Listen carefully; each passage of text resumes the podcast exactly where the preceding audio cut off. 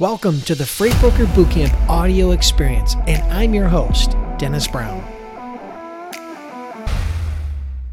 Are freight brokers going to go out of business because of the new FMCSA ruling? Today I'm going to share with you fact versus fiction about the new FMCSA freight broker fraud protection ruling. Before I dive in, First, let me state this for the record. The goal of this, based on the FMCSA's ruling, is to reduce the number of carrier claims against broker bonds that go unpaid. So the fact is, there are some times when carriers do not get paid by brokers. They file their claim against their surety bond or their trust. And then, unfortunately, for whatever reason, those claims go unpaid and the carriers feel the wrath and the financial hardship of not being paid those claims after hauling the load. So that is the stated goal. Okay, so there are five parts to this new ruling, but only three of them are focused and will have serious impacts on brokers. So that's what I'm going to focus on today. But please note, all of these rules go into effect January 16th.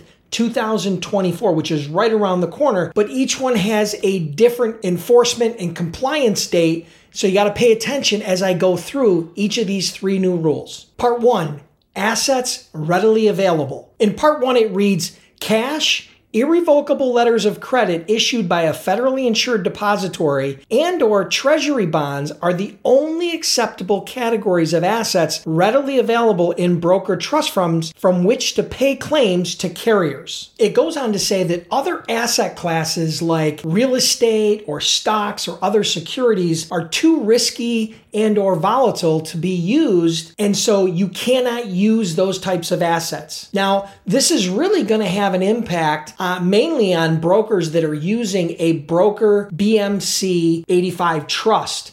Because now it means that in order to secure that trust, you can only use an irrevocable letter of credit or treasury bonds to pay out the carrier claims as an asset standing behind the trust. The good news is while this ruling goes into effect January 16, 2024, the enforcement date for part 1 that I just described to you is not until January 16th of 2026. So that's 2 plus years from the time of this video. The reason why they're doing that is obvious to me. They want to give these trust companies as well as brokers time to become compliant with these new rulings, and that just can't happen overnight. Part two involves the immediate suspension of freight broker authority by the FMCSA. Let me explain to you the details. Part two says when a broker or freight forwarder's financial security falls below $75,000, the FMCSA may suspend its operating authority registration. They go on to say the agency explained that a broker's available financial security may fall below the $75,000 because it either consents to a drawdown based upon a claim, or if it does not respond to a valid notice of a claim from a surety or trust provider, or if the claim against the broker is converted to a judgment. Okay, this last part is important, so lean in. It says that if the broker's available financial security falls below the $75,000 mark, that they have seven days to replenish the funds, and if they don't, the FMCSA will issue a suspension of their broker authority authority. The good news about part two is the enforcement date is not until January 16th, 2025, which is more than a year from the time of this video. Obviously, once again, they're doing that in an effort to try to make sure that the broker and trust providers, as well as brokers, have time to get in compliance. Part three, surety or trust responsibility in case of broker financial failure or insolvency. Let me share with you the details. The ruling says surety providers or financial institutions may cite financial failure or insolvency of the broker as grounds for canceling a surety bond or a BMC 85 trust agreement when the provider or institution either makes a payment against the bond or trust or expects to make a payment after aggregating multiple claims. Part 3 of this ruling goes on to say if the surety or trustee becomes aware that a broker is experiencing financial failure or insolvency, it must notify the FMCSA and initiate cancellation of the financial responsibility, and the FMCSA will publish a notice of failure. Okay, so I'm going to give you my takeaway on these new rulings in just a second, but please note there are two more components to this five part ruling, but the last two components are focused more on regulating surety bond and trust providers and shouldn't have a huge impact on brokers. So I'm not going to spend a lot of time on those two. Okay, so here's my hot take on this new FMCSA ruling. Number one, the sky is not falling, people. Trust me. This is really should only impact fraudulent brokers and brokers that have poor financial management processes and skills. The reality is, if you pay your carriers on time and you respond and resolve any bond claims that come in from carriers, you should not have an issue. I remember back in 2003 when I first got started in the brokerage industry, the broker bond was only $10,000. But then 10 years later in 2013, the FMCSA forced all brokers to increase their bond to $75,000. And I remember Everybody back then thought the world was going to end and the brokerage industry was going to disappear. Well, guess what? The fact is, it's 2023. There's more brokers than there were in 2013. The industry is thriving, bond costs have stabilized, and the fact is that the industry is doing well, even though everybody thought the sky was going to fall. Number two, I'm not a big fan of government intervention in private business sector. There's way too many examples of unintended consequences that turned out to have worse results than the original problem. So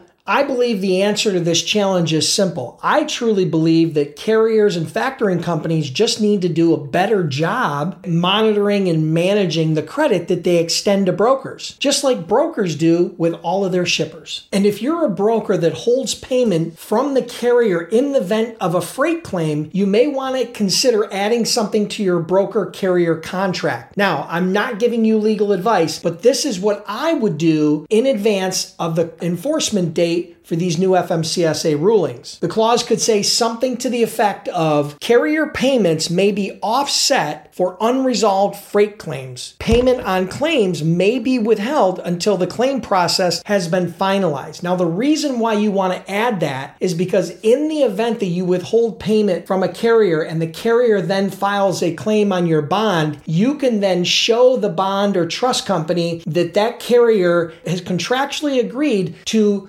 wait until the claim has been resolved to get their payment. So that will dissolve that claim and then will not trigger any sort of negative consequences for you as the broker. My fourth and final takeaway from this new ruling is the fact that the enforcement dates are ranging between January 16th, 2025, which is over a year from the date of this video, all the way out to January 16th of 2026. That gives you a year to two years to make adjustments and to put yourself into compliance with these new rulings to avoid any issues. So you do have time to course correct in advance of any enforcement notices. But the fact is, if you're curious, about how to get shippers and you're struggling with freight broker sales and how to do the outreach and get new customers in any economy, you know, booming or bust, you need to get on my wait list for the Freight Broker Sales Accelerator. That's my five week Freight Broker Sales training program where I teach you all my best Freight Broker sales strategies, tactics, tools, and my entire system that allowed me to do over $200 million as a freight broker. You can get on the wait list. Just go to freightbrokerbootcamp.com forward slash waitlist. Appreciate you guys being here. If you don't get on the wait list, just so you know, it sells out every single time. Uh, it's sold out now, but we will be reopening it in the very near future. So make sure you get on that wait list, and I'll see you next week on the next Freight Broker Bootcamp Live. Hey, thanks for tuning in today. I'm humbled that you allowed me to be a part of your day.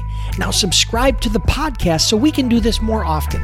And for those of you that take the next 15 to 30 seconds to rate and review the podcast, thank you so much. I greatly appreciate it. And who knows, maybe we'll give you a shout out on a future episode.